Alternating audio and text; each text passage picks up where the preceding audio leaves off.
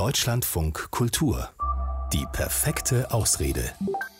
Und heute kommen die Tipps für das geglückte Foyergespräch nach einer weniger geglückten Premiere vom Schauspieler und Regisseur Paulus Manka. Am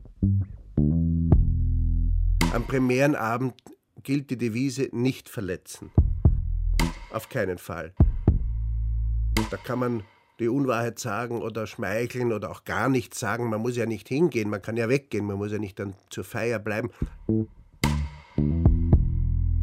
Wenn es ein Freund ist oder ein liebenswerter Kollege, gehe ich gern in eine Probe vor der Premiere und wenn ich dann Kritik anzubringen habe, sage ich sie ihm. Jetzt nicht, ich mache ihn nicht zur Sau oder mache ihn nicht fertig, das hat ja keinen Sinn.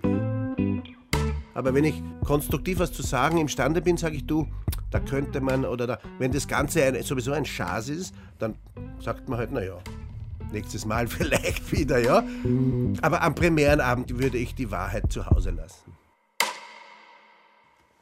Am Premierenabend muss die Wahrheit zu Hause bleiben, der Schauspieler und Regisseur Paulus Manka. Sein theatrales Großprojekt Die letzten Tage der Menschheit nach Karl Kraus gastiert gerade in Berlin.